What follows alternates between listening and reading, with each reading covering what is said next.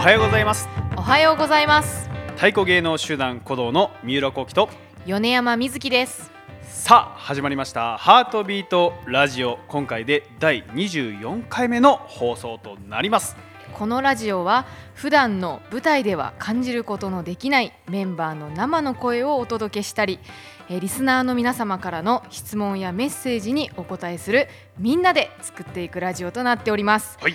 えー質問やメッセージなどどしどしお待ちしております。はい。今日はですね幸喜と水木で、えーお届けしていきたいとはい思います。さあ本日のゲストは、えー鼓動代表の船橋雄一郎です。よろしくお願いします。皆さんこんにちは。船こんにちは。橋雄一郎です。はい。さてですね今回は創立40周年ツアー第1弾、えー、鼓の特集と題しまして、えー、雄一郎さんがですね以前に演出された作品から、えー最新作である、えー、鼓公演の見どころを深くお聞きしていこうと思います。どうぞよろしくお願いします、お願いします。ど。んな話になるのか楽しみですね。そうですね、はい。いよいよね初日も迫ってまいりまして本日もですね今投資稽古終わってこの収録をしています。はい。そうですね。私はもう、はい。なんか早く舞台に立ちたい気持ちもあるんですけどうんこう最近舞台にも立ってないのではい。すごい緊張もしております。そうですね、はい。なんかお客さんの前に立つのすごい緊張して話すのもちょっと緊張しておるんですがどうぞ。よろしくお願いします。はい。はい。それでは準備よろしいでしょうか？はい。ます。それでは参りましょう。ハートビートラジオ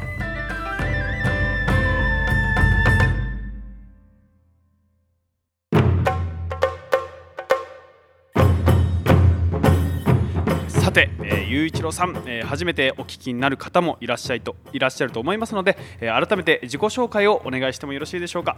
はい、えー神奈川県出身の船橋雄一郎、46歳です。お。好きな食べ物はオレンジ色の食べ物です。オレンジ色の オレンみかん？えっとね、まあちょうど時期になってきた佐渡の柿とか、あとねフルーツで言うとマンゴーも好きだし、はいはいはい。あとウニも好きだし。あと秋はやっぱ鮭ね。あれもオレンジ色っちゃオレンジ色確かに。そうですねそうでですすね。トータルすると結構オレンジ色の食べ物が好きだなって思ってます。えーあそうだったんです。意外と初耳。そうですね。なかなか聞かないですよね。そうですね。食べ物。なんか今読んでる本とかありますか？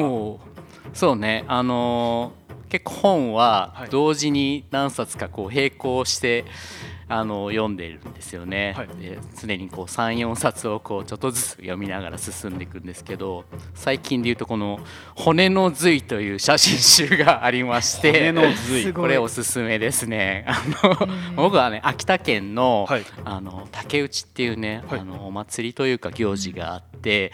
もう本当に男たちが竹を持ち寄ってバシバシバシバシバシバシバシって叩きまくる。っていうお互い互いをそういう不思議なお祭りというかね行事が。まあ鎌倉とかね秋田有名だと思うんだけどその地区で、はい、あのまたあの鎌倉から想像しがたい激しい、はい、まあなんか人間のなんか根源的な、うんあのまあ祭りの原点にもなるような、まあ、暴力を肯定するわけじゃないけれども、そういうなんか人間の本能的なものがあのよくこう写真集として表されててそれが世界中に同じような人をこう、その ねあのはい。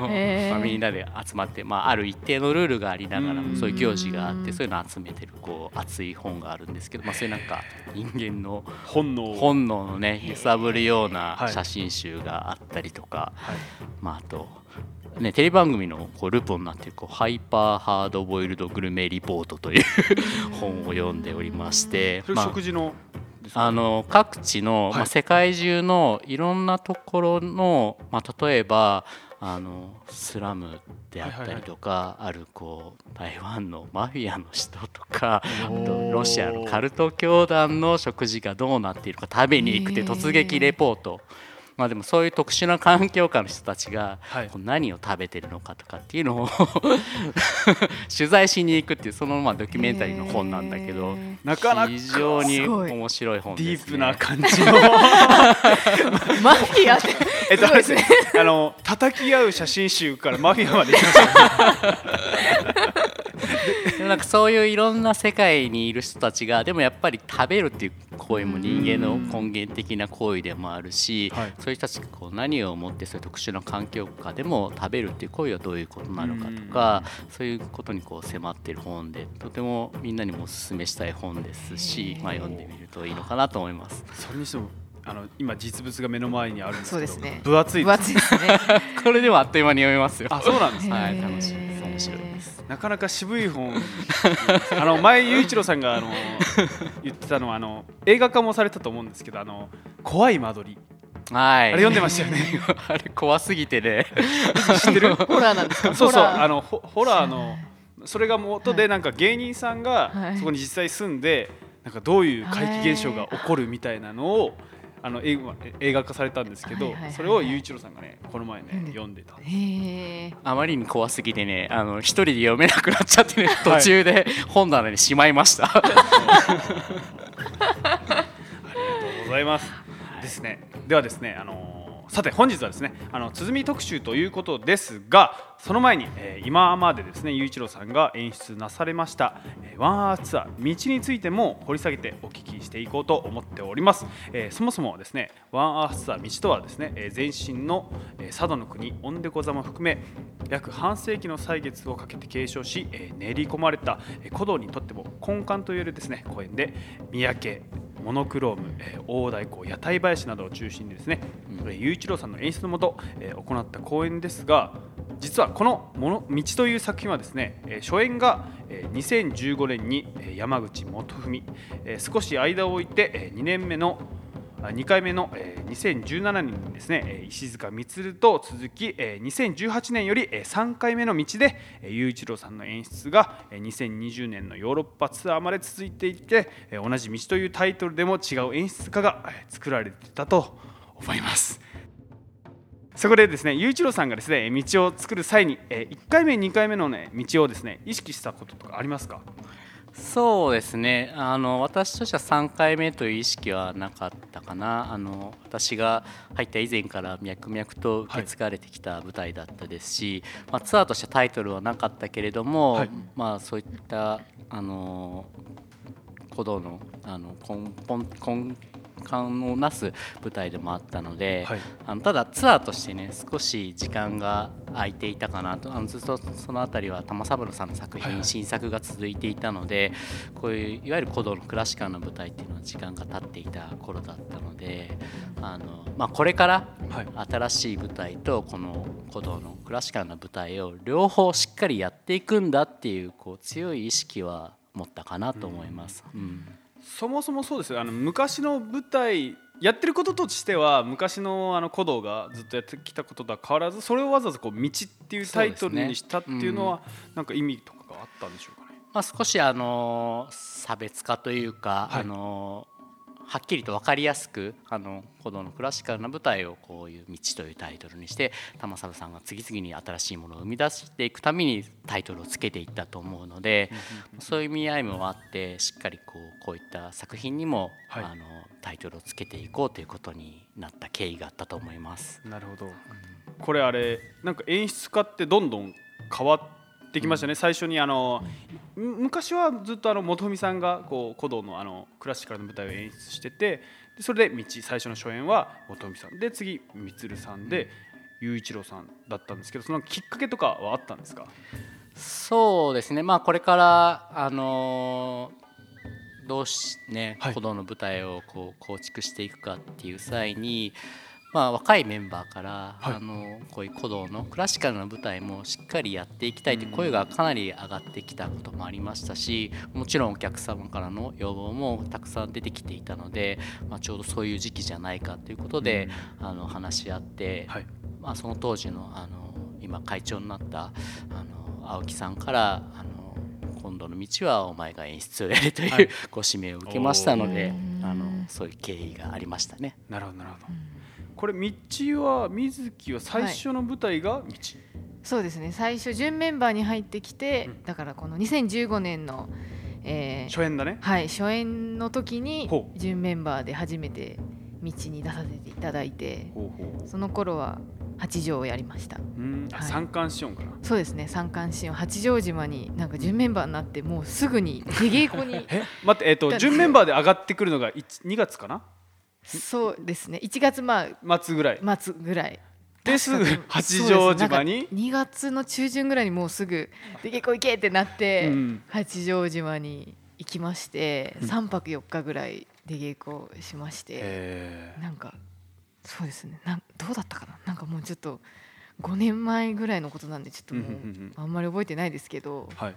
でもなんかやっぱりその八条私も初めてやったんですけどその時にうんうん。うんうんやっぱりなんかその地元の人のなんですかねその味。味もそうでそうですね。だしそのやっぱり打ち込むっていう、うん。やっぱその古道にいるといろいろこう大太鼓だったり屋台林だったり、その根幹となるものをやるんですけど、やっぱり地元の人はその一発の音っていうんですか、そのうん。一音一音がやっぱり心に来るというか、なんかそこにこういかに近づくためにはどうしたらいいんだろうっていうのをそのやっぱり3泊4日ではうん何ですかね。自分では何ですか。受け取りきれなか受けった。そうですね。うん受け取りきれないですけど、でもこう必死に食らいついていうん。った記憶はあります、すごいね。いきなりね。そうです4月来て2月行って。でもう3月本番だったもんね。そうですそうですかなりね急ピッチだねそうですね。すごいでも。で2回目も出させていただいたんですね、えっとみつるさんの演出の時ね。の演出の時も、うん。その時はそうですね。あの女性で今はもう対談されたんですけどあの箕輪真也さんがあの作った「えー、試運」っていうはいはいはい、はい、八新しい条となんかセットを組み合わせたやつね。で。なんでそういう意味ではこう1回目の道の八条の、こうちょっとなんていうんですかね新しいじゃないですけどこう新たな挑戦っていうのも感じでなんかレベルアップした感じの舞台でした。なるほど。じゃあはい。この 3, 三回目もね道出てるのでね。そうです。ねあじゃあこの3回目でですね道の中であの一つというね作品がですね、えーお客様にとってもとても、えー、と印象的だったとですね、えー、とえー言われてますが、さはい。あの世界観はですねこちら雄一郎さんにお聞きしたいんですがあの世界観は何を元にして作られたものなんでしょうか？何をもとか、はい。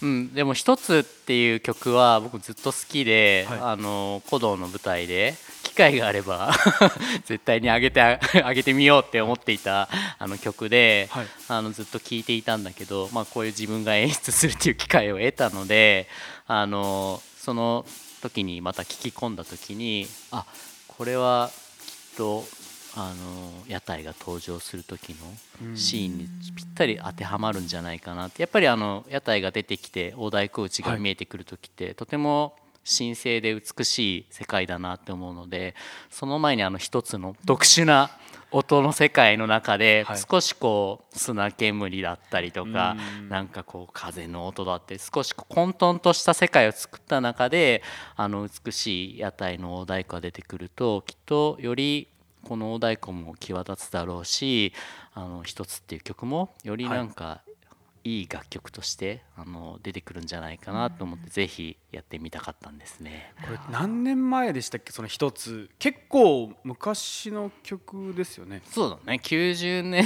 代の曲だと思うので。90年代の曲を今聴いてもあなんか面白いって思うってやっぱりすごいそれはなんかいい曲だなっていう感じがしますけどね。なかなかね舞台でやると、まあ、リード楽器だったり使ったりするので、あの作曲した安和さん、はい。安和さん安和さん。も、あの非常に苦労したっておっしゃってたんですけども。の楽器なんて言うんですか？あのすごいこうボーっていうチベットホルンね。あチベットチベットチベットホルンがあってなんか太鼓があってこうずーっと同じフレーズしか叩かない。一つのリズムをねね。ずっと。それがこはいうどんどんこうクレッシェンドしてクレッシェンドして、そこにこう屋台がこう出てきて。出てきてみたいな。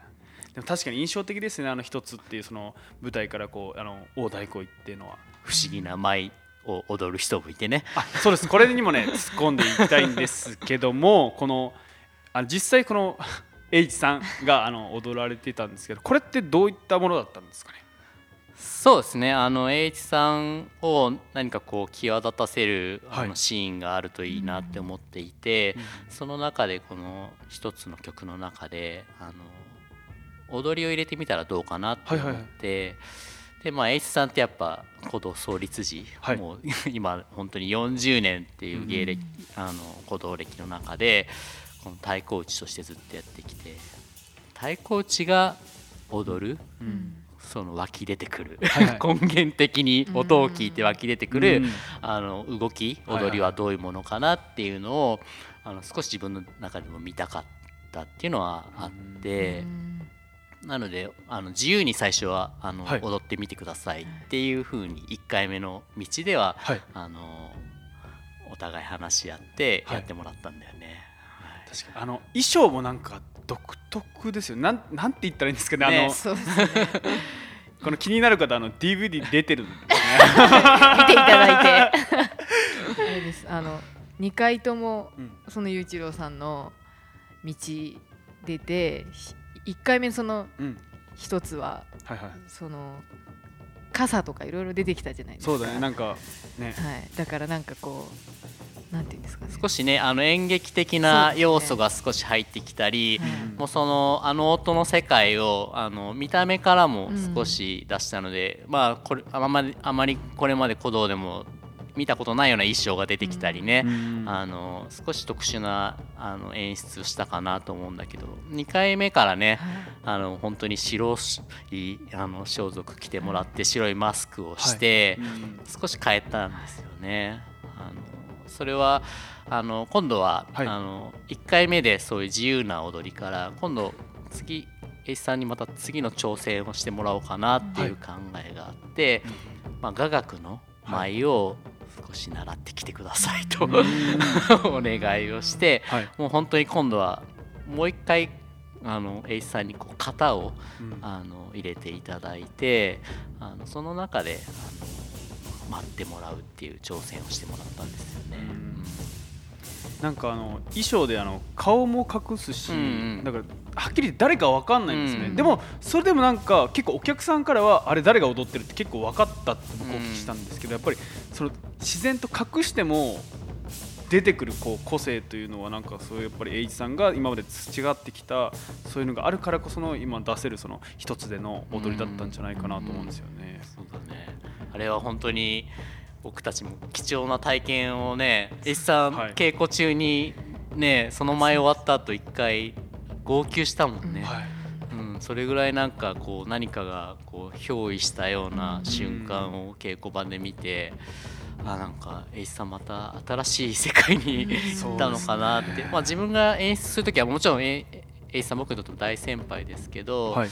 何か少しこうチャレンジというかあの手手に届きそうなところを挑戦してもらうような背伸びをするような挑戦してもらいたいなっていうのがそれぞれにあって、あのそういう挑戦を H さんにもちょっとこう大先輩ながらしていただいてでもねあんなに稽古場でも本当に危機迫る踊りにして、あのツアーでもねあの務めてもらって本当に俺自身私自身もすごくいい勉強になった。うん。はい。なるほど。はい、今話していましたですね一つはですね道の DVD でご覧いただけますので、えーぜひご覧になってください。ちなみに Amazon プライムでも、えーレンタルおよび購入ができるようになっております。さあ後半はですねいよいよ最新作、えー、鼓公演についてお話をしていきたいと思います、えーそれでは先にですね今日の一曲暁よりバーニングです。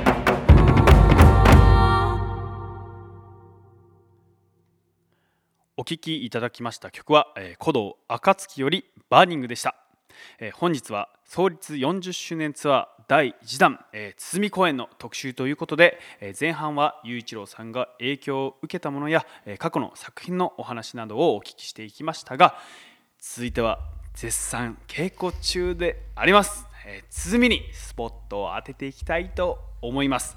まずはですねこちらどのような舞台となっているのでしょうか。雄一郎さんお願いいたします。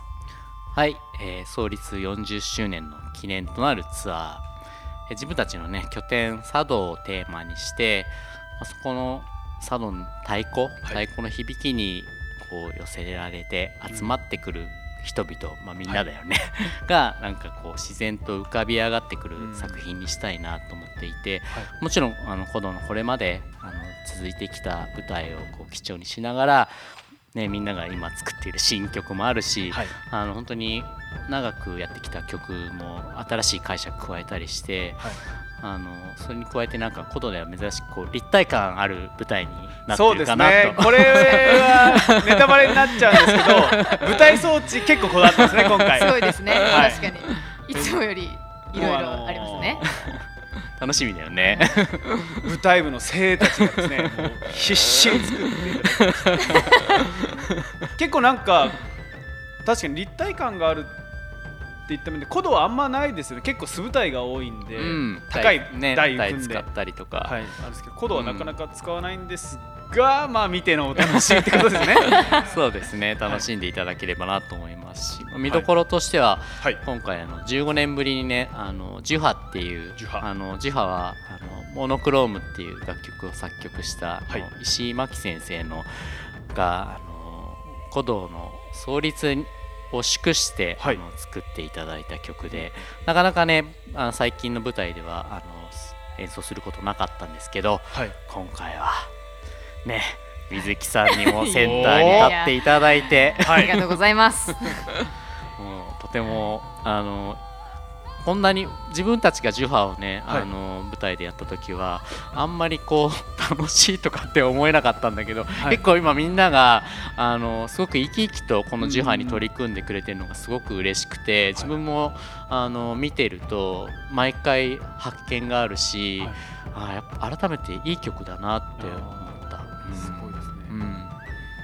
これジュハ先ほどもですね今雄一郎さんがおっしゃったんですけども、はい。なんと初ですね。女性が入るっていうこと自体が初めてなんですか？そうかもしれないね。そうだね。舞台でやるってことが多分初めてかな女性が。そうですね。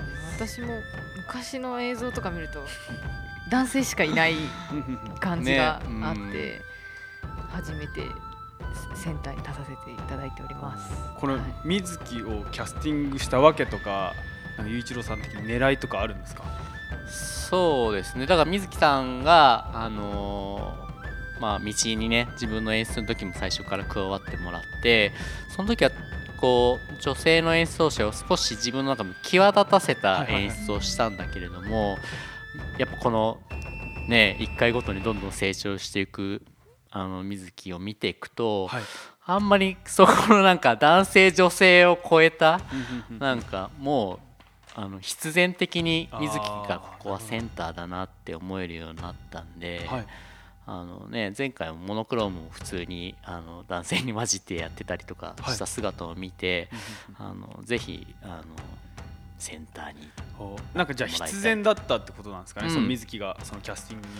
うん、うん、なるほど。私もなんかあんまりこう、なんですかね？男性に負けないとかいうのはあんまり、うん思ってないというか、そういう風な視点では普段太鼓をやっていないんですけど、私もなんで正直古道の中では三宅が一番好きなので、うん、それはその古道に来る前に、うん、あの三宅島芸能同志会さんにずっと通っていたりしてなんかこうなんですか女性でもなんかこう、うん、大物バシバシ打てるっていう、なんかそこそこでなんかそういうところで古道の舞台で光りたいっていうふうに思いました。しっかり太鼓を打っていきたいみたいな。そうですね。はい。あのー、これ曲聴いていただければ分かるんですけどすごいランダの部分が多いんですね、こうババババカラカとか、はい、これすごい体力的に僕もあのや一緒に入ってややってるんですけど、体力的にきついんですけど、はい。で水木は真ん中でこのセットって呼ばれるまあセットってえっ、と小さい太高い太鼓って言ったらいいのかな、こ締め太鼓とか桶太鼓とかい,、うん。っぱい並んでますよね。それまあそうですね。でもランダっていうのが最初自分の中で何ですかね。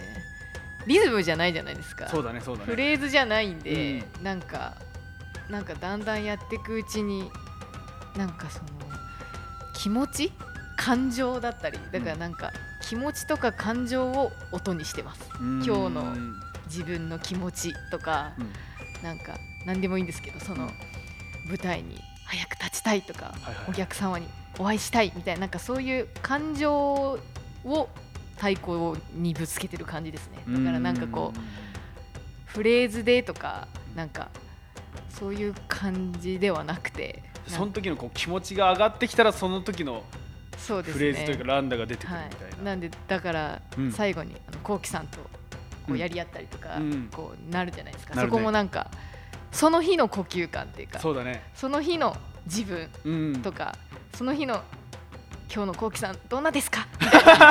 そういう感じでなんかそれをこう、うん。太鼓で。あでも逆に俺も水木がこうれ頑張れ頑張れみたいな。ありますよね。いやきついでしょ。水木がきつかったら俺が頑張りますみたいな。ありがとうございます。感じをです、はいセットがかっこいいですよね。あの舞台配置があのこのうんうん組太鼓があって、うん。でこう締め太鼓が何個か並んでて後ろにこう宮太鼓あの二尺二寸の太鼓があって、なんかこれ雄一郎さんに聞きたいんですけどこれ昔からそういうセットだったんですか？このセットは、えっと牧先生の楽譜を見ると、はい。あのもう太鼓の配置まで書いてあってそうなんですね、うん。まああのあれ通りのセットではないけれども、はい。でもあの最初にうちわ太鼓とかも入ってたりとかあのもうなんかこう牧先生はモノクロもそうだけど、い。ビジュアル的なところもすごくあのこだわってあの書かれているのかなって。うん。それはやっぱお父様があの舞踏家であったっていうこともあの大きく影響しているのかなと思うんですけどそういう身体表現的なところとあの音の部分と、はいさらになんか西洋的な音楽の解釈うん。とそれがこう入り混じってこう何度聴いてもああいい曲だなって思える。まあジュハンモノクロもねなんかこうやってこう長く続けられる曲っていうもののなんか強さっていうかうん。それはねあの感じますよね。確かになんかやっぱり音楽としてちゃんと成立してるんでいつやってもなんか色あせない曲かなってすごい感じてて、あの雄一郎さんがあの稽古の最中におっしゃってたんですけどこのモノクロームがあって、うん。で樹波があったっていうこの流れが必然性だったっておっしゃったんです。それはねあのよく感じたあのやっぱり牧先生があのモノクロームっていう曲を作ってその後に鼓動のために重波を作ってくれたっていうこう流れがある中でやっぱりあのモノクロームを経験していないメンバーがこう重波にはい。入っているじゃないですか。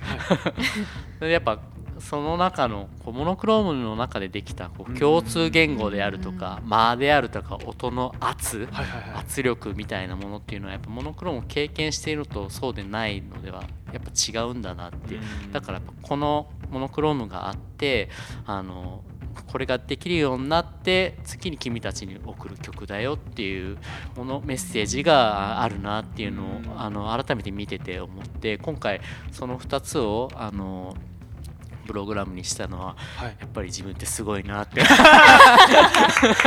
りがとうございます。本ありがとうございます。本当にすごいですよ本当にでもあの石井真紀先生の、まあ、感謝の気持ち、あっていうのはやっぱり持ってそれをやっぱり自分たちが演奏し続けていくってことが感謝の気持ちでもあるし、あの作曲家の方への尊敬の気持ちでもあるかなと思って、あの本当にみんなすごくきつそうな顔してるけど 見てるこっちは本当にあの毎回稽古でも楽しませてもらっています。ありがとうございます。なんか受け継いでいくっていった面でやっぱりそのモノクロームがあって樹波があってであの樹波も譜面があるんですけど今は結構変わってるんですよね。うんでその時にあのマキさんと栄一さんがこうやってやってんだんだよって言って栄一さんがすごいこう伝えてくださるっていうことがすごいありがたくてやっぱりこうやってきた僕らは全くやってきてないんでそれが鼓動として積み重なってきてそれが僕たちに受け継いでるってことですごいあこれで安心してまたお客さんにこの曲を届けられるってことはやっぱり素晴らしいなって思ったんですよね。やっぱり楽曲ができた時の、あのねメンバーがいてその時の生のね感情とか気持ちを知ってる人たちから、うん、あの後輩に伝えてもらうっていうのはとても大事な時期だあの時間だと思うし今度ね、はい、みんながその言葉を受け継いで後輩たちにつつないでいくっていうのがなんか鼓動の価値かなと思うので、うん、やっぱり今のうちにねたくさん先輩からね吸収したいと思うのでね。うん。水木もかなり H さんと一緒になんかディレクションしながらやってて、ね、なんか大変だったりすることとかなんかやっぱ樹波をやってて思うのは、うん、間、ま、間が怖い、うん、なんですかね。その間っていうのはその自分が太鼓を叩いてない時そうですね。そのまあ無音っていうか、うん、そのやっぱりフレーズとかまあ樹波って曲なんですけど、うん、なんかこうランダとかはそれぞれのその呼吸感じゃないですか、うん、だからよく H さんにずっと言ってたのは打ちすぎっていうそあのその間を大事にしてです、うん、その何にもやってないその間をお客さんは何ていうんですかこうはっっていうなんかその引き込まれるというか。そうですね、そこが欲しいのにっていうのがなくもうすぐだらってこう打っちゃうっていう、だから結構今もまだあれですけど間が難しいです、うん、ついね。打っちゃうよね。なんですよね。こうバーってあなんか静かになると自分も怖くなる部分もあるけど、はい、なんかその間も音楽としてねそうなんですよ。あとは、はい、だからすごいこう待てるから大丈夫だからってすごいいつさんにこう、うん、言われるんですけど、なんかやっぱりこう投資とかになると、うん、うわーっていう どうしようっていうなんかもう待てないよっていう。そうだそうだ怖いですね。ね。すごい。だから劇場入ったらこうもっと怖いんじゃないかなって思ってます。はい、さ樹波であの特徴的なんと思うんですがあの締め太鼓をこう手で叩くシーンがあって、あはい、あのやっぱり太鼓の皮って分厚いじゃない、はい、そうですね。あれを手で叩くってさ痛いよ、ね、めちゃくちゃ痛いです。めちゃくちゃ痛いし、うん、まあ別にここはこう男女のあれで言いますと、まあ男性の方が多分熱いですよね。まあ手がね。手は。純粋な生物的にね。男性も痛いと思うんですけど。痛いよ。僕らも。痛いと思うんですけど、でもだからもうなんですかね。結構内出血とかもしてたんですけど、まあ今はこうだんだんあのコツをだいぶ掴んできてなんか大丈夫にはなってるんですけど、でもなんかそのなんですかね。鼓動のあの締め太鼓は基本あの五丁掛けの。そうねサイズがね、はい、1丁2丁3丁の5丁ね。はい、うん、使ってるんですけどあの樹波のセンターの締めは4丁掛けになっててその手打ちでやってもバチでやってもあの動画なる。ちょっとそういうふうにあの浅野大子さんの方に、そういうのをあの職職人さんに相談させていただきながらやってます、はい、なるほど、い、やこだわりのサウンドですね、ね、まあ、全部見どころなんですけども雄一郎さんここがやっぱり見どころ全部見どころだと思うんですよね、ここだよねっていうところは、この鼓公演を通してありますか？いや本当にあの全部見どころだらけですよね。あのまあ、さっきも言ったけどあのそれぞれのメンバーが少しずつこう挑戦してほしいなって思ってるところがたくさんあるので、はい、あの太鼓鼓っていうタイトルなので太鼓の響きに焦点を当てながらもなんていうかそれぞれの人があの個性が出てあのキラキラ輝いてくるので、まあ、楽曲もそうなんですけどそれぞれメンバー一人一人がどう輝いているかっていうのを見ていただけたらなと思ってます楽しみですねはい、さて古道ではですね、劇場をですね回る声はですね久しぶりになります、えー、改めてのお願いになりますがですねここで緊急支援のお願いを雄一郎さんの方からお願いいたしますはい、えー、この度の緊急支援に際しましては本当に多くの方々に応援していただき、まあ、自分も本当に支えていただいているんだなってことを改めて実感しております。まあ、まだまだあの事態の収束には時間かかるかなと思うんですけれども、まあ、本当に少しずつでありますが講演活動再開することができました。あの本当に生の音やっぱ太鼓の音ってあの生の音だなって私たちも改めて実感していますしあのその喜びかみしめてお客様に少しでも喜んでいただけるように精一杯頑張りますのであのグループ一丸となって頑張ってまいりますのでぜひ引き続き皆様のご支援ご協力をお願いいたします。本当に皆様ありがとうございました。はいありがとうございました、ね、久しぶりのですね僕らもあのツアーとなるので少し不安もあるんですけどでも皆さんに音を届けたい気持ちがやっぱり一番だなって改めてこの期間を経てすごい感じました。ではですねまもなくハートビートラジオもですね終了となってきましたがここで少しメッセージいただいてますので紹介させていただきたいと思います。あこちらブラジルから毎週ラジオを聞いて楽しんでいます。ありがとうございます。もう一つ。船橋さんの三宅のセンター好きでした。アントニオ猪木っぽくなる時がかっこいい。これはどういう？しかも好きでしただからです。よこれなかなかこう過去形いつのでも僕もあのやっぱり古道入る前雄一郎さんの三宅見てきた。出てきたらこう上がるよね。わかります。私もあのうん。雄一郎さんのあの佐渡へのワンあワンアーツァスペシャル佐渡そうですね、ん。そこのあの三宅であの小ソロみたいなちょっとあのあソロ回しするところ5ですね。台並べて、はい。なんか最初が太鼓叩いて、三台そうなんです少しずつこう、ソロが入ってくるんですね。はい、あのうん。雄一郎さんもめちゃくちゃかっこいいですね。わかるー。雄一郎さんのね右手って独特なんだよね。そうですね。確かに確かに。これがかっこいいなっていうごめんなさい。あのこのメンバーでいながらも なかなかこうマニアックにこう攻めたいね。部分もあるんで先輩のここいいよねっていう話しますよね。そうそう。そういうところ。はい。どうですか雄一郎さん。すごい汗出てますけど。アントニオ猪木は僕にとってあの最高の褒め言葉です。ありがとうございます道もそうですからね。あのこの道を行けばどうなるものかとあれ。そうね。猪木さんのあの引退の時の 言葉。いやそれだからじゃないんですよ。う んちょうどねリンクしてあの僕も上がりました。あれ雄一郎さんあのあれですよね。プロレスお好きなんですよね。はいプロレス大好きです。あの毎回あの文教公演僕らあの大体年末はあの文教シビックホールということところで公演してるんですけどあの隣水道橋なんであのねえ。聖地ですよねもうもはや。もういつもね後楽園ホールでね、はい。チェックして楽屋入りです。なるほどなるほど。なんか次回あの出ていただく機会があればもっともっとこのなんか雄一郎さん個人のことにねあの迫っても行ってみたいなと思ってますので。プロレスの本の紹介もたくさんできますので。おー古道プロレス好きな人でねこれ。ハートビートラジオも面白いかもですね。水木はあの初パーソナリティということでしたけれども、どうでしたか？緊張しました。はい。でもなんかやっぱり、なんていうんですかね。そのこうきさんも先ほどはい。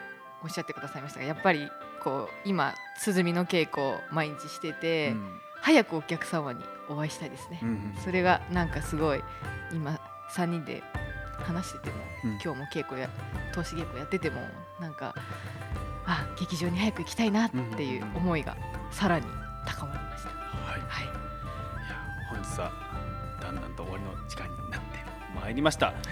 まもなくですね初日近づいております。僕らも、えー熱量を上げて稽古を励んでいますのでぜひぜひ皆様劇場にえー足をお運びください。はい。次回の、えーハートビートラジオはですね。交流公演班の小松崎翔吾と、えー、鶴見龍馬でお届けいたします。それではまたお会いしましょう。ありがとうございました